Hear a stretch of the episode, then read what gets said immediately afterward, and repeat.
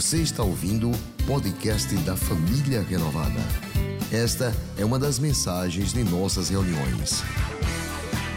Se você não quer perder nada sobre o que acontece por aqui, siga @iprenovada nas redes sociais. Que a paz de Jesus esteja inundando sua vida e o seu coração. Esta noite é noite de milagres. Noite da vitória não tem outra expectativa no nosso coração senão a intervenção sobrenatural de Deus. E eu tenho plena certeza que hoje não será diferente. Aliás, é minha oração que você experimente algo da parte de Deus para a sua vida.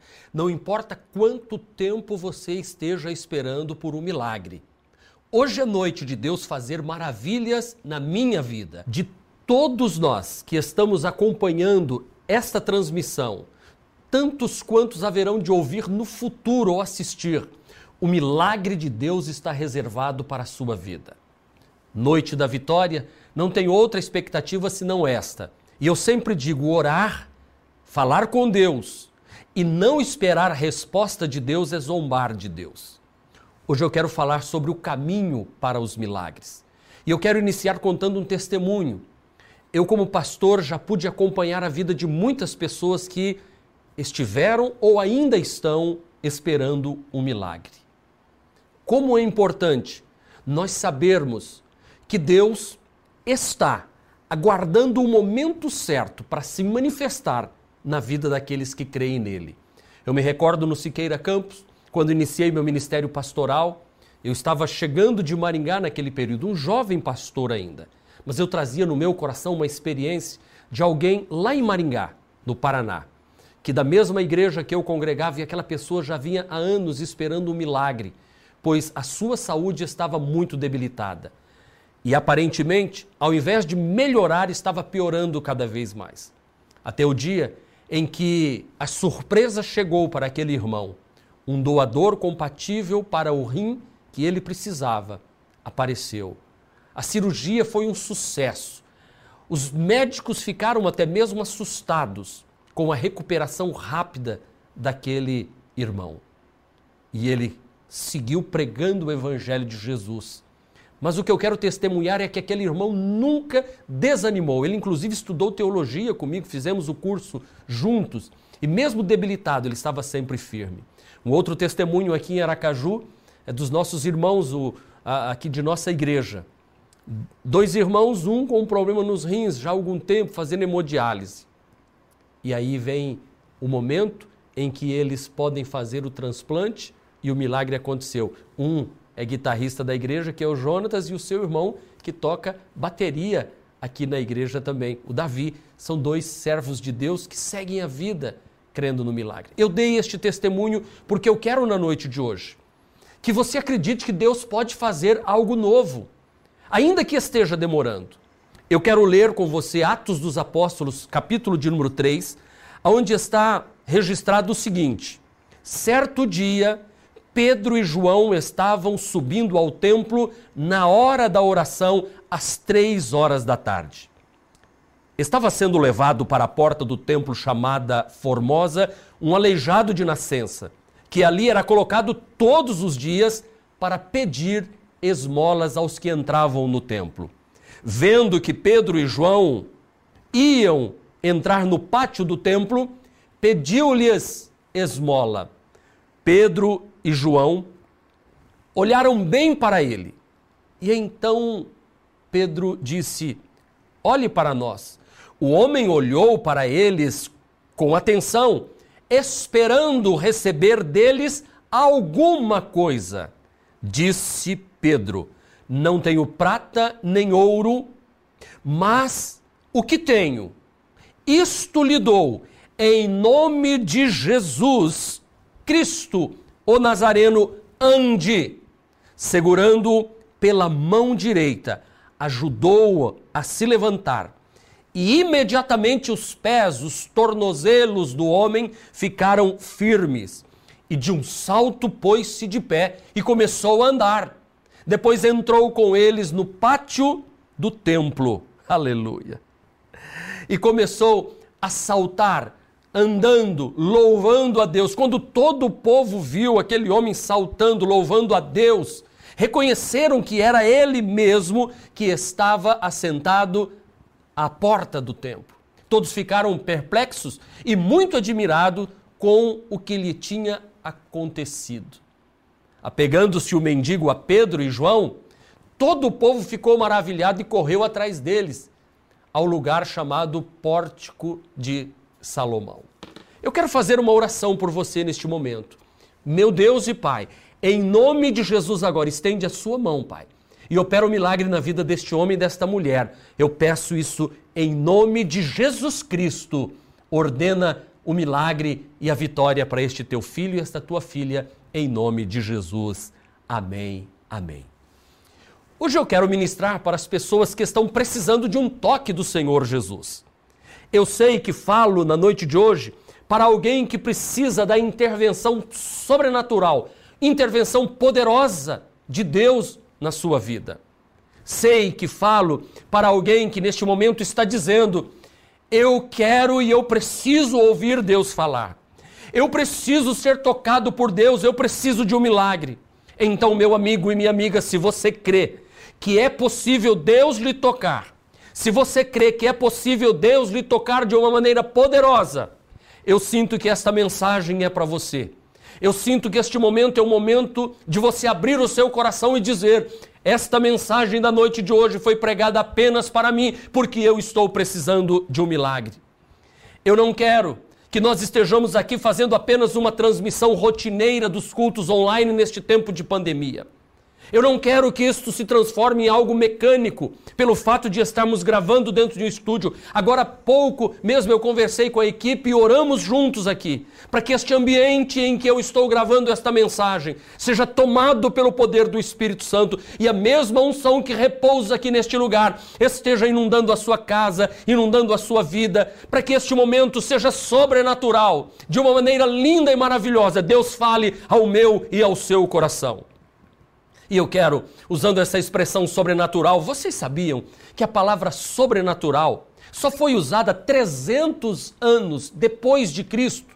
E pela primeira vez que foi usada, ela foi usada por São Tomás de Aquino. Preste atenção, mais de 300 anos depois de Cristo. E sabe por que isso? Porque através dos discípulos na igreja primitiva, Deus operava maravilhas, sinais, prodígios e isto era muito comum, era muito normal naqueles dias, porque eles acreditavam piamente que Deus era capaz de realizar o que eles estavam falando ou o que havia sido prometido pelo próprio Jesus aos seus discípulos. E é por isso que eu creio que o mesmo poder que eles tinham naqueles dias, este mesmo poder está à nossa disposição na noite de hoje, neste momento, enquanto prego para você. Por isso eu quero que você abra seu coração e creia. Se você está assim dizendo, pastor, eu preciso de um milagre, então esta mensagem é para você. E é interessante, meus irmãos, nós observarmos que aqui em Atos dos Apóstolos, capítulo 3, a igreja vai passar daquela fase de, de proteção e de carinho e de cuidado para uma outra fase. Sabe, aqueles que brincam de videogame, e eu sou de uma geração que só soube o que era videogame por causa dos meus filhos. E você vai passando de fase. Pois bem, os discípulos estão aqui passando de uma fase para outra. Porque a igreja primitiva, no, nos capítulos 1 e 2 de Atos dos Apóstolos, nada de errado acontece com ele, tudo dava, tudo dava certo. Eles caíam na graça do povo, o Espírito Santo havia descido sobre eles, eles viviam unidos, eles vendiam suas propriedades e depositavam os bens aos pés dos apóstolos, não havia necessitado entre eles, o número de cristãos crescia cada vez mais, era uma maravilha, não tinha problema nenhum. Ah, mas a partir do capítulo de número 3, a igreja primitiva, começa a experimentar perseguição, tribulação, começa a experimentar prisões, açoites e pasmem vocês, experimentando até a morte. Muitos deles morreram, perseguidos. Tudo começa a acontecer a partir do capítulo de número 3. Eles eram jogados nas arenas, no verdadeiro palco do que é a vida de muitos. Olha, deixa eu dizer uma coisa para você. Nós somos de Jesus, sim. Mas não é pelo fato de sermos de Jesus que nós não vamos passar pelos problemas e pelas dificuldades. Aliás, todos os grandes homens de Deus da Bíblia sofreram perseguição, passaram por tribulações, passaram por problemas, por desertos, por fornalhas, por cova de leões. Todos os homens e mulheres de Deus, os mais amados de Deus, enfrentaram o seu tempo de exílio, enfrentaram tempos de prisão, em que estiveram com a espada no pescoço, em que estiveram até mesmo desesperançados da vida, como diz o apóstolo São Paulo. Os homens e mulheres de Deus não viveram num cenário sem lutas e sem problemas. A Bíblia Sagrada é um livro de gente sofrida. A Bíblia Sagrada não é um livro de poesia edílica. Não, a Bíblia Sagrada é um livro de homens e mulheres que sofrem. Então saiba que se você está atravessando este momento, esta questão desta pandemia, dessas brigas políticas, desta bipolarização que estamos vivendo em todo o mundo, essas confusões de perseguição, de morte, que é o assunto do dia, e por que não dizer da noite e da madrugada? Mas mesmo a tudo isso, a igreja de Jesus continua triunfante. E é neste capítulo de número 3 que nós veremos que os discípulos, eles não terão mais paz. Mas quando digo paz, me referindo às circunstâncias que lhes cercam. Porque daqui para frente eles vão enfrentar todo tipo de problema. Mas há uma paz dentro do coração deles porque eles sabem que eles estão com Deus, porque Herodes vai vir com tudo para cima deles com fúria. Eles vão ser presos, eles vão levar açoites, chicotada, agora vão ser jogados dentro de prisões e sofrerão naufrágio, passarão fome. Eles agora vão começar a viver, sabe, o que é a vida de verdade, a luta do dia a dia. E, e sabe o que é que desencadeia tudo isso? É um milagre. Foi por causa deste milagre aqui que eu li de Atos capítulo 3. Que toda perseguição, a virada de fase começa na vida destes discípulos. Então, se você quer milagres, se prepare. Se prepare. A Bíblia diz que Pedro e João vão entrando juntos no templo para orar na hora nona, às três horas da tarde porque era o momento em que acabava o sacrifício dos animais e tinha um período de oração, e eles estão entrando junto pelas portas, e ali está um, um mendigo, um pedinte, um, um homem com deficiência nas pernas há 40 anos, que este homem pede esmola naquele local. E Pedro olha para eles e diz assim: olhe para mim. E ele, pensando que vai receber alguma coisa, Pedro diz: Eu não tenho prata, eu não tenho ouro, mas o que eu tenho eu te dou. Levanta-te em nome de Jesus. E o homem segurou na mão de Pedro e se levantou, saltando e pulando, e a multidão ficou perplexa e louvaram a Deus. E, e Pedro, nesse dia, prega um sermão tão lindo, tão maravilhoso, que, que mais de 5 mil almas se convertem e se entregam a Jesus. Daqui eu já posso extrair algumas lições. O que é necessário para nós vermos milagres? Primeiro é estarmos unidos. Unidade. Pedro e João estavam unidos. Certo dia estavam subindo ao templo. Os dois, Pedro e João, naturalmente não se dariam bem juntos. No natural, Pedro era explosivo e João era mais calmo. João é o discípulo do amor, mas Pedro é aquele que, que é impossível, mete os pés pelas mãos, que puxa a espada para cortar a orelha de soldado. E João é aquele que pondera, João é o discípulo do amor. Se você ler as cartas de João, você vai ouvir sobre amor, amor, amor, amor, amor o tempo todo. João era aquele que reclinava sua cabeça no ombro de Jesus. Mas eles estão juntos, e eu quero dizer: se nós queremos ver milagres, a igreja de Jesus precisa estar junto. O Salmo 133 diz: Quão bom e quão suave é que os irmãos vivam em união. E aí o versículo de número 3 deste salmo diz assim: Porque ali o Senhor ordena a bênção e a vida para sempre. Quer ver milagres? União na família. Quer ver milagres? União no casamento. Quer ver milagres? União com o corpo de Cristo. Quer ver milagres? Esteja unido. Segundo, se nós queremos ver milagres, nós precisamos de oração. Eles tinham uma hora certa para orar. Diz o versículo: subiam ao templo na hora da oração, às três horas da tarde. Meus irmãos, aqueles homens eram muito ocupados. Porque imagine, eles eram 120 no dia de Pentecostes. No dia de Pentecostes, Pedro prega um sermão e a igreja de 120 membros passa a ter 3.120 membros. Você sabe que é uma igreja de 3.120 membros pobres e necessitados para serem cuidados? A administração disso é terrível. No entanto, que houve até problema em Atos dos Apóstolos que eles param para eleger diáconos para ajudar a cuidar. Mas estes homens, a despeito de todo o trabalho, eles não transformam a obra de Deus em ativismo religioso, eles param para orar. Separa tempo para orar. Nós não estamos vendo milagres acontecendo porque nós estamos sem separar tempo para oração. Quer experimentar milagres? Ore, reserve tempo, manhã, tarde, noite. Seja como Daniel, três vezes ao dia, abria a janela e agradecia a Deus por tudo que acontecia na vida dele.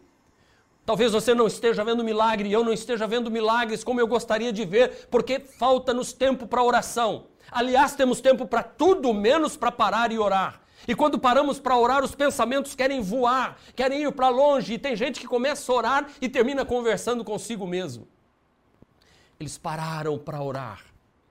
E eu quero que você lembre-se do que Jesus disse. Mateus capítulo 18, nós encontramos esta passagem que diz assim: Se dois de vós na terra concordarem acerca de qualquer coisa que pedirem, isto lhes será feito por meu Pai que está nos céus. Pois onde estiverem dois ou três reunidos em meu nome, aí eu estou no meio deles. Agora mesmo neste estúdio aqui, ele está entre nós neste lugar. Agora mesmo, nós estamos aqui em quatro, cinco pessoas aqui dentro, mas o Senhor Jesus está aqui. E se nós queremos ver milagres, meus queridos irmãos, nós precisamos ser fiéis. Fidelidade. Porque note o que é que Pedro disse ao homem: Não tenho prata e não tenho ouro Ora, como é que Pedro e João não têm prata e não têm ouro? Porque eles entenderam que aquele dinheiro que era consagrado para eles era da igreja e não deles. Os recursos que eram doados em dízimos, ofertas e propriedades que eram vendidas eram depositados lá. Eles tinham a tesouraria da igreja na mão, mas eles não misturavam as coisas. Atos 2, 44 nos diz que todos os que criam mantinham-se unidos, olha lá, tinham tudo em comum, vendendo suas propriedades e bens, distribuíam a cada um conforme eles necessitavam. Então tinha dinheiro, tinha recurso, mas aquele recurso era do reino. E eu quero lembrar a você que os recursos que nós temos também, que Deus coloca nas nossas mãos, nós precisamos ser fiéis e sabermos separar o que é de Deus e o que é nosso. Dízimos retidos em casa impedem os milagres de acontecerem em sua casa. Eu vou repetir. Dízimos, como Acã, que escondeu dentro da sua casa que era consagrado ao Senhor, e a sua casa foi amaldiçoada e apedrejada, eu quero que você entenda. Se você quer ver milagres acontecendo, seja fiel. Pedro e João não ousaram tocar no dinheiro que era sagrado. E Deus me ensinou bem cedo a separar o que é de Deus e o que é meu.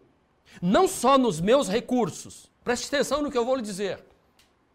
Eu sei que quando eu recebo qualquer prebenda, porque eu não sou registrado, eu não tenho carteira assinada de pastor. Pastor é doação voluntária de trabalho eu sou um prebendista, eu recebo doações, mas eu sei que aquilo que eu recebo é meu. E do que é meu, eu separo a décima parte que é do Senhor. Porque Malaquias 3,10 diz: Trazei todos os dízimos para a casa do Senhor para que haja mantimento na minha casa. Mas além disso que é do Senhor, eu também administro o dinheiro da igreja. Não sozinho, claro que não. Existe uma equipe, existe tesouraria, existe um, uma comissão de exame de contas, existe um conselho de igreja. Mas eu aprendi muito cedo a separar o que é meu e o que é da igreja. Fidelidade. O fidelidade abre portas para milagres. E às vezes as pessoas perguntam, pastor, como é que a família renovada de Aracaju é, conseguiu e está conseguindo manter as finanças em dia, porque este local aqui, nós administramos aqui 8.900 metros quadrados desta propriedade, que é denominada Hebron, e mais 7.900 metros quadrados ao lado. Então nós temos mais de 16 mil metros quadrados. E estamos pagando as prestações. Sabe por quê? Porque no meio da fidelidade Deus opera. Então, cuidado para não misturar o que é seu e o que é de Deus. Se nós queremos ver milagres, nós precisamos crer. Eles criam no poder do nome de Jesus. Porque Pedro disse: Eu não tenho prata, eu não tenho ouro, mas o que eu tenho, o que é que você tem? Eu creio. O que é que você tem? Uma confiança inabalável. Você não tem dinheiro, não tem ouro, o que é que você tem? Uma certeza de que Deus pode fazer milagres agora na sua vida. Uma confiança, uma convicção de que Deus não é homem para mentir, nem filho do homem para que se arrependa. Deus tem todo o poder nos céus, na terra e debaixo da terra. Ao nome de Jesus foi dado todo o poder. Por isso que foi assim que Pedro disse: em nome de Jesus, o Nazareno anda. Em nome de Jesus Cristo, o Nazareno anda. E eu fico pensando que Pedro e João lembraram daquela, daquele momento que Marcos registra, em Marcos 16, versículo 17 e 18, quando Jesus está conversando com ele, diz assim: Ó, ei, vem cá, vocês que vão sair pregando o evangelho. Estes sinais acompanharão os que crerem. O quê? Em meu nome imporão as mãos sobre os doentes e eles ficarão curados. Então, para vermos milagres, queridos, é preciso unidade, oração, fidelidade e acreditarmos no poder do nome do Senhor Jesus Cristo. Eu não comecei a pregar ainda. Na verdade, essa é uma introdução. Mas, pastor, então qual é o caminho para o milagre? Ou qual, qual é o caminho para os milagres chegarem até a minha vida? Porque eu estou precisando de milagre. Eu recebo oração, eu recebo ligações de pedidos de oração e pelo WhatsApp todos os dias. E eu me prontifiquei no meu coração de toda vez que alguém pedir uma oração, eu oro na hora. Ou respondo na hora. Ou gravo uma mensagem na hora.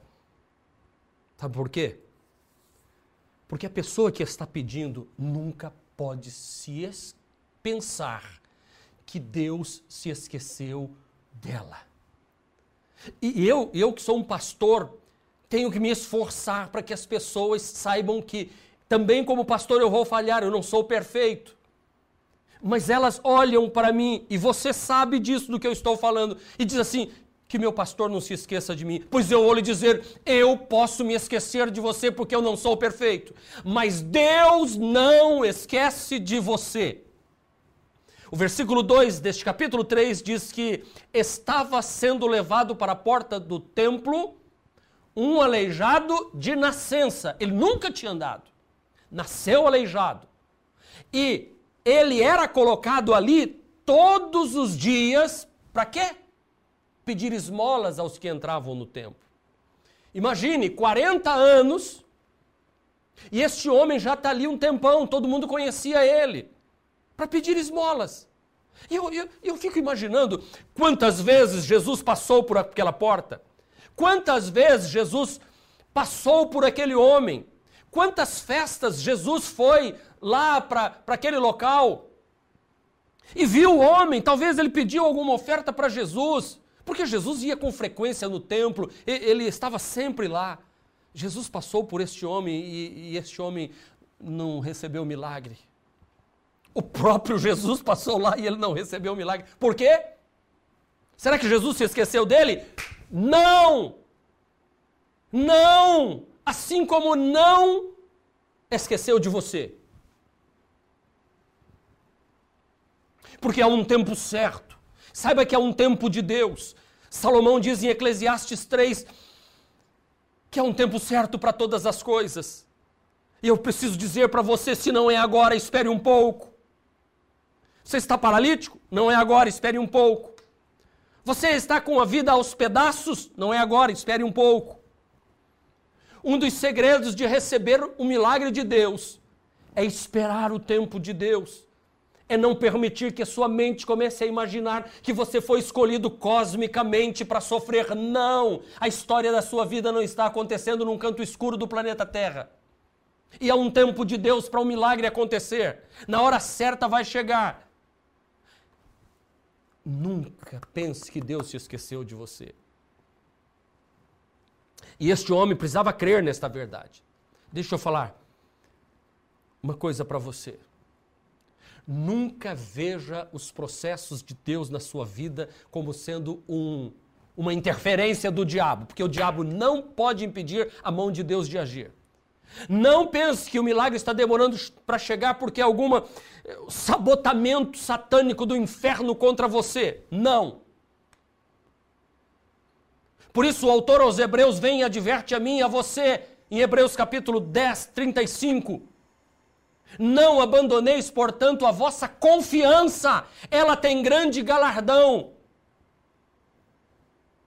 Com efeito, tendes necessidade de perseverar, para que, havendo feito a vontade de Deus, vocês possam permanecer firmes. Então, não perca a sua confiança. José do Egito está dentro de um calabouço. A alma de José se amargurou ou ele esperou em Deus?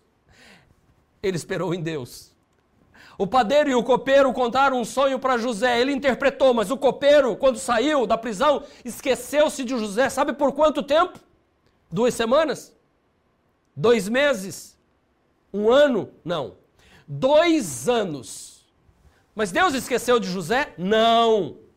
Deus está trabalhando, José espera um pouquinho mais, porque vai chegar o momento em que eu vou realizar um grande milagre na sua vida. Ainda não chegou a hora. Deus chama Abraão e diz assim: Abraão, dos seus lombos eu vou gerar uma nação que será grande e poderosa como a areia da praia.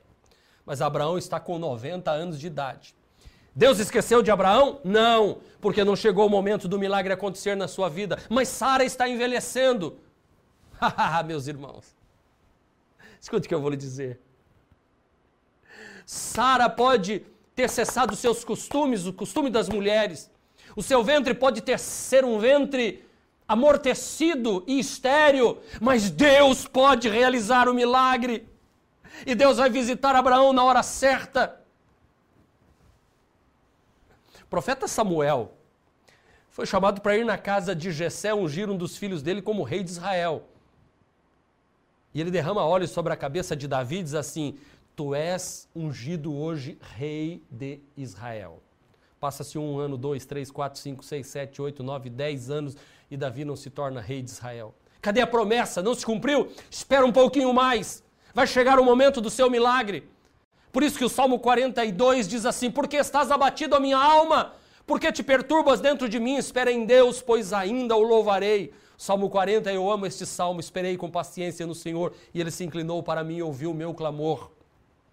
Por isso eu vou dizer uma coisa: nunca zombe, nunca ria de um cristão que está esperando uma resposta de Deus, porque no momento certo ele vai dar o grito da vitória. E eu profetizo isso para a sua vida nesta noite. Eu quero que este tua, esta tua casa, o teu coração, tua vida, tua família seja inundada pelo poder de Deus, porque o Espírito do Senhor está sobre mim, me ungindo para pregar esta palavra para você.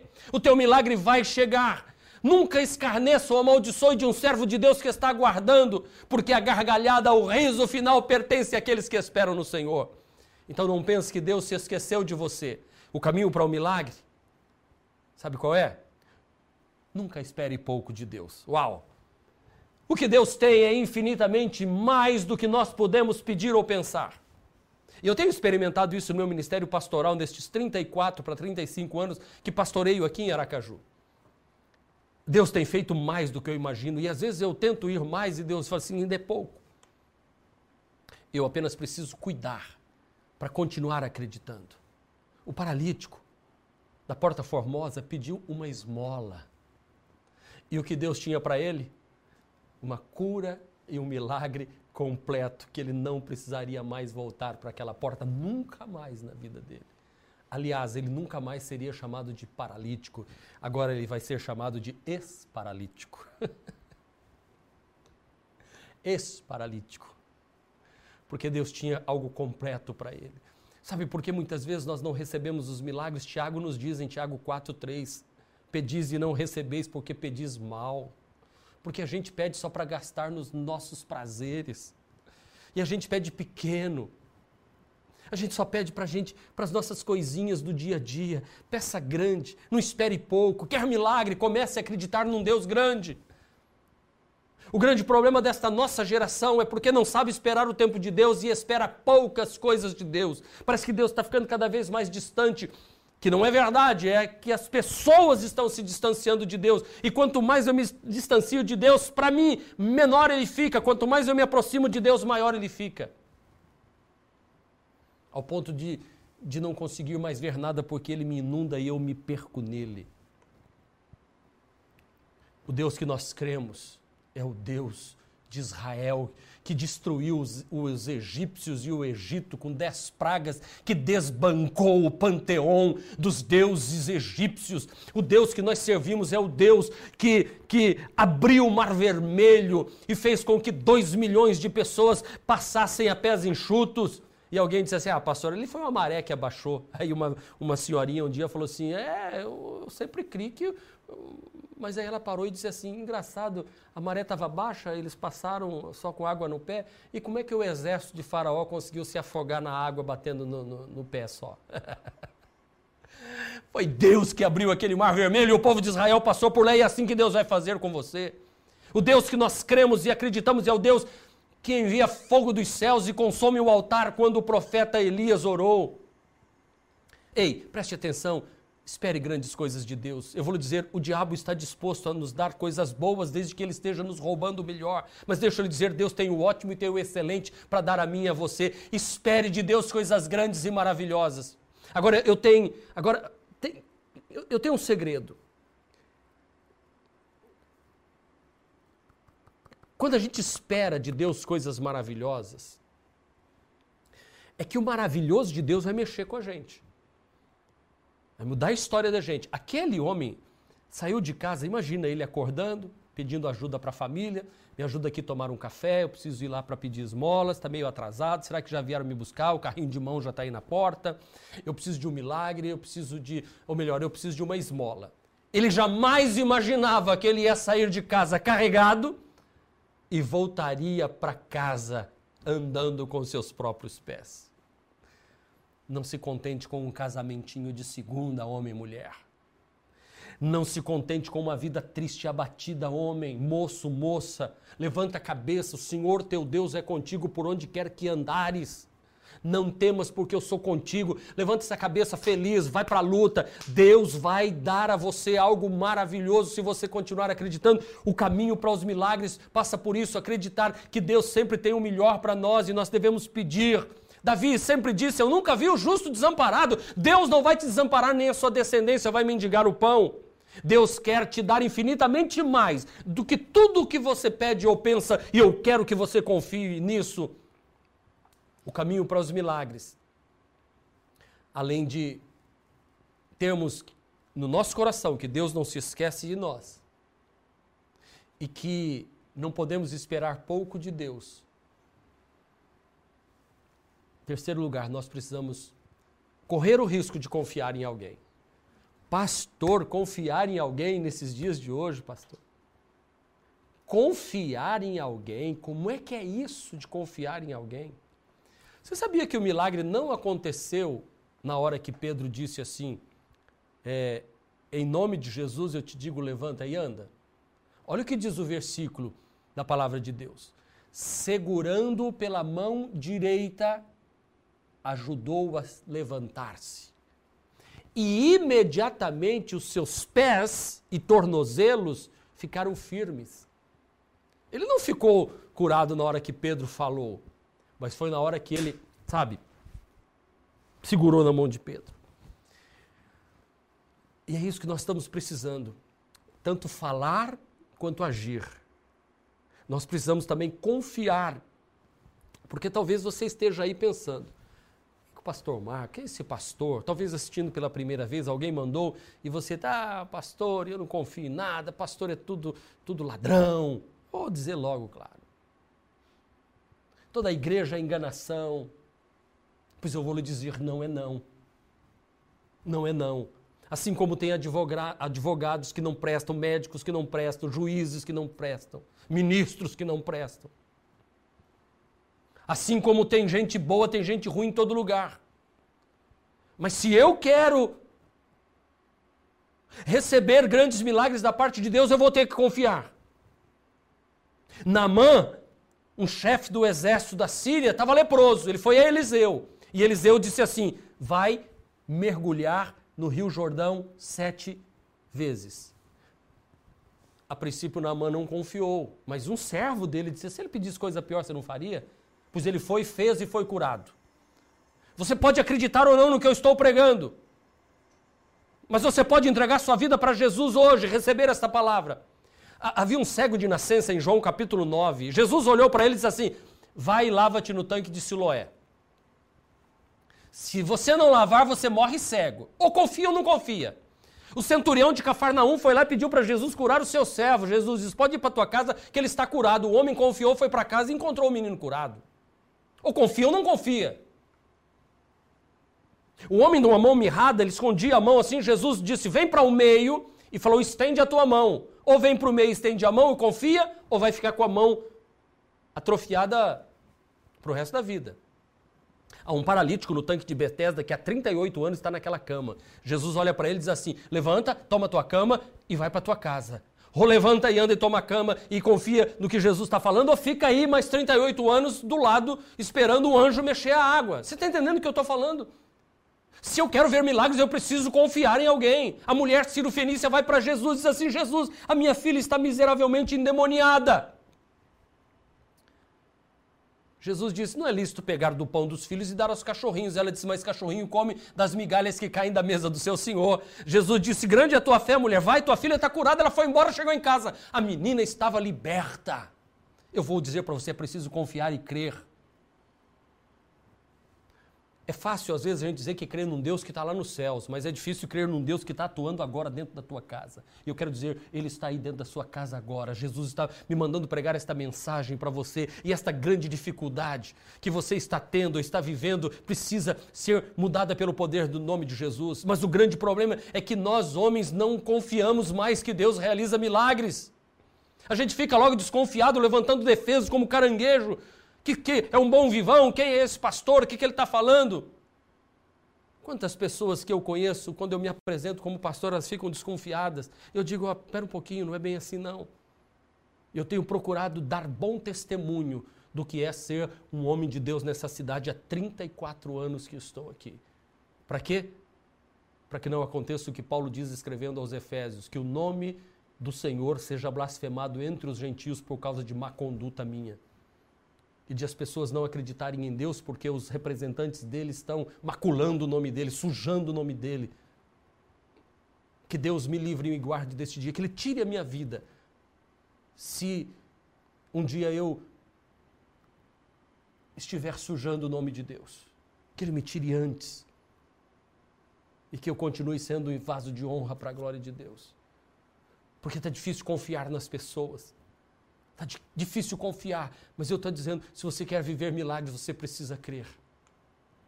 E Deus está querendo restaurar o ministério pastoral de muita gente. Deus quer restaurar homens e mulheres de Deus que sejam profetas nestes dias difíceis. Porque quando o profeta Elias foi lá a Serepta de Sidom, onde tinha uma viúva que ia, estava catando alguns gravetos para fazer um, um pão para ela comer com o filho e depois esperar a morte chegar. O profeta olha para ela e diz assim: Me arranja um copo d'água. Ela disse: Vou arrumar.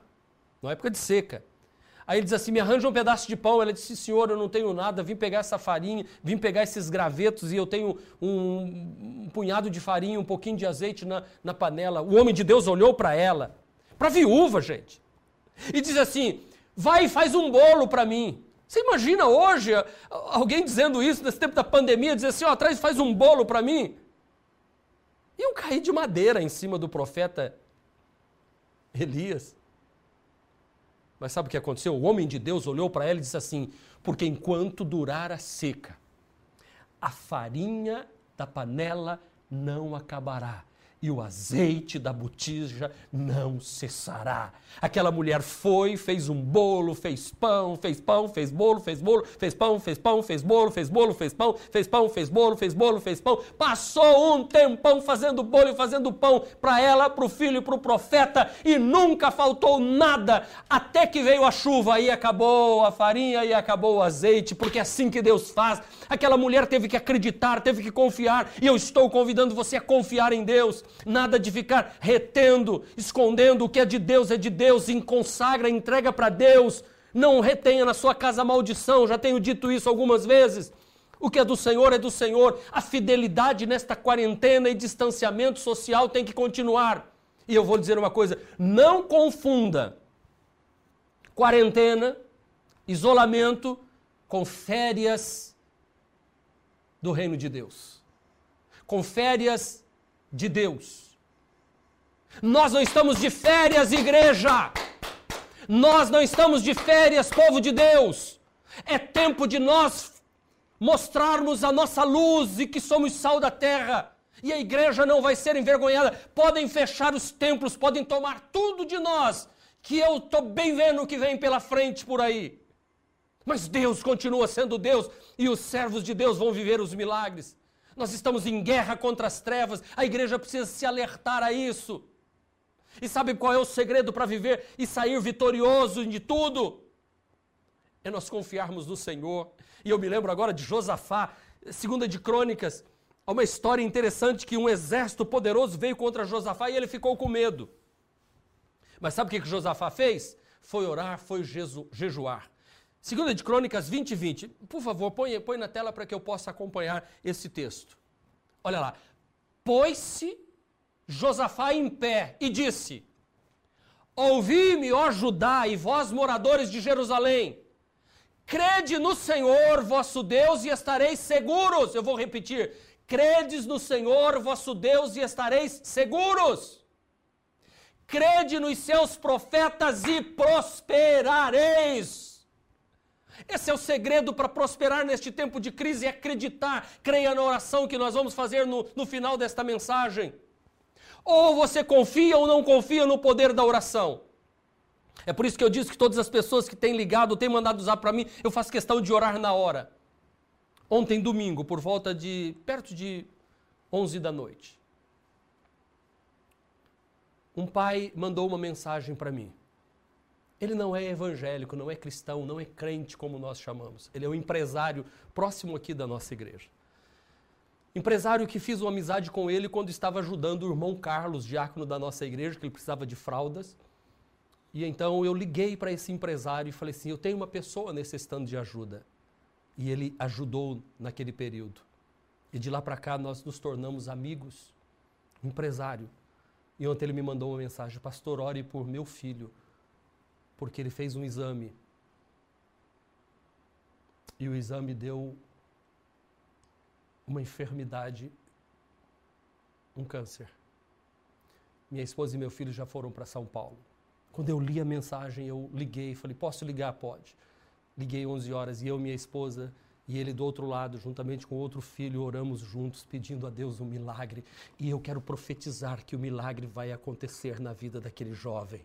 Um jovem saudável, bonito, um, um, um moço de vinte e poucos anos de idade. Sabe, a gente tem que acreditar nos profetas de Deus. Porque, como diz a, Jesus disse, se estes se calarem, as pedras clamarão. E eu acredito no poder da oração. Ontem oramos também por um filho de, dos nossos irmãos aqui da igreja que teve um problema da apendicite, mas não querendo ir para o apêndice, não querendo ir para o hospital por causa dessas coisas, necrosou e, e deu uma infecção. E nós estamos orando todos os dias e eu creio que esta semana o Gabriel volta para casa em nome de Jesus com a vitória completa, porque a gente tem que acreditar. Ou a gente confia ou não confia. Quando Jesus disse para Marta, diante do túmulo de Lázaro, tirai a pedra. Ou a gente acredita e tira a pedra, ou não tem milagre, não tem ressurreição de um morto de quatro dias. Ou confia ou não confia, essa é a questão. O milagre está bem perto, mas é preciso confiar, é preciso estender a mão, é preciso crer no Senhor. Por isso que Josafá disse: crede no Senhor vosso Deus e estareis seguros, crede nos seus profetas e prosperareis. Então, saiba, Deus não esquece de você. Nunca espere pouco de Deus. Ouse confiar em alguém. E eu concluo dizendo: quando o milagre acontecer, louve a Deus. Se junte ao povo de Deus para adorar o Todo-Poderoso. Adorar somente a Deus. O versículo 8 diz assim: E de um salto pôs-se de pé e começou a andar. E depois entrou com eles no pátio do templo, andando, saltando e louvando a Deus. Um homem que nunca tinha andado desde que saiu do ventre da sua mãe, agora está andando, saltando. Eu quero dizer para você, querido, nós temos que estar unidos como igreja, nós somos o corpo de Cristo e Ele é o cabeça. Este milagre levou aquele homem para dentro do templo, para o pátio do templo, para dentro do templo, e quando todos viram, começaram a adorar e louvar a Deus. E Pedro então engrena o seu sermão, e mais de 5 mil almas se convertem a Jesus. O seu milagre vai ser tão grande. E é por isso que nós não podemos deixar de nos reunirmos como igreja. O autor aos Hebreus, capítulo 10, versículo de número 25, diz assim: Olha, não deixemos de nos reunir como igreja segundo é o costume de alguns. Não deixe, ainda que nós estejamos nos reunindo via YouTube, Instagram, mensagem de WhatsApp, não deixe de se reunir como igreja, como é costume de alguns, mas encorajemo-nos uns aos outros. Quando? Quando?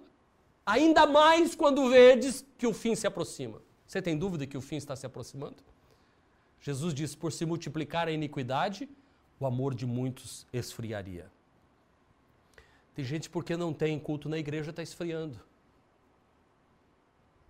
Eu ouvi um, um, postzinho recentemente que diz assim: os que estão se afastando é porque não iam à igreja por causa de Jesus iam à igreja para receber alguma coisa de Jesus. Eu não posso crer que isso está acontecendo com você. Porque em casa, ou na cadeia, ou no hospital, não importa onde, eu continuo confiando no Todo-Poderoso. Eu vou continuar pregando e crendo que o caminho do milagre é acreditar que Deus não se esqueceu de mim é que Deus tem muito para minha vida e não é pouco não. E que eu vou ter que confiar em pessoas, porque Deus tem levantado profetas. Eu quero ser profeta de Deus para a sua vida e para essa geração, como Davi foi para a sua geração. E que eu devo continuar me unindo aos meus irmãos, adorando e cantando e servindo a Deus, porque aí está a beleza do corpo de Cristo, que mesmo no meio das provas exalta o Todo-Poderoso. Eu quero encerrar esta mensagem agora orando por você. Se você quer entregar sua vida para Jesus, você pode tomar esta decisão agora, neste momento, de dizer: Eu levanto a minha mão, pastor, e eu quero e preciso de um milagre, e eu quero que o Senhor ore por mim. Se você está entregando sua vida para Jesus, confessando-o como teu único e suficiente Salvador e dizendo: Eu preciso de um milagre, de um novo nascimento, entre em contato conosco aqui no chatzinho, nos telefones que aparecem aqui na tela. Nós queremos orar por você, queremos lhe dar assistência nesta caminhada. Vamos falar com Deus. Pai, em nome de Jesus, neste momento eu levanto as minhas mãos profetizando um tempo de maravilhas, de milagres sobrenaturais na vida do homem e da mulher que me assiste neste momento. Não importa o tempo, não importa quando ele vai assistir esta mensagem, mas que o Senhor opere agora. Eu repreendo o espírito da enfermidade do corpo. Levanta este homem, esta mulher da cama. Eu repreendo os caroços os gânglios linfáticos, eu repreendo em nome de Jesus esta doença, saia deste corpo agora. Eu profetizo agora a libertação completa, eu abençoo o milagre da restauração do casamento, da comunhão, da harmonia da casa, da família. Eu profetizo um tempo de prosperidade para esta casa, para este empresário que está atravessando momentos terríveis por causa deste, deste isolamento. Pai, em nome de Jesus, mostra a este homem e esta mulher que o Senhor vai reverter, que o Senhor vai fazer mais. Abençoa as igrejas, os pastores, os membros fiéis da tua casa, Senhor. Que eles continuem prosperando e ouvindo Sua voz e jamais se afastando de Ti. Eu os abençoo em nome do Senhor Jesus Cristo. Amém, amém, amém. Dê graças a Deus e continue acreditando que Jesus realiza milagres e Ele vai realizar um grande milagre na minha e na sua vida. Este foi mais um podcast da Igreja Presbiteriana Renovada de Aracaju. Favorite e compartilhe essa mensagem com outras pessoas.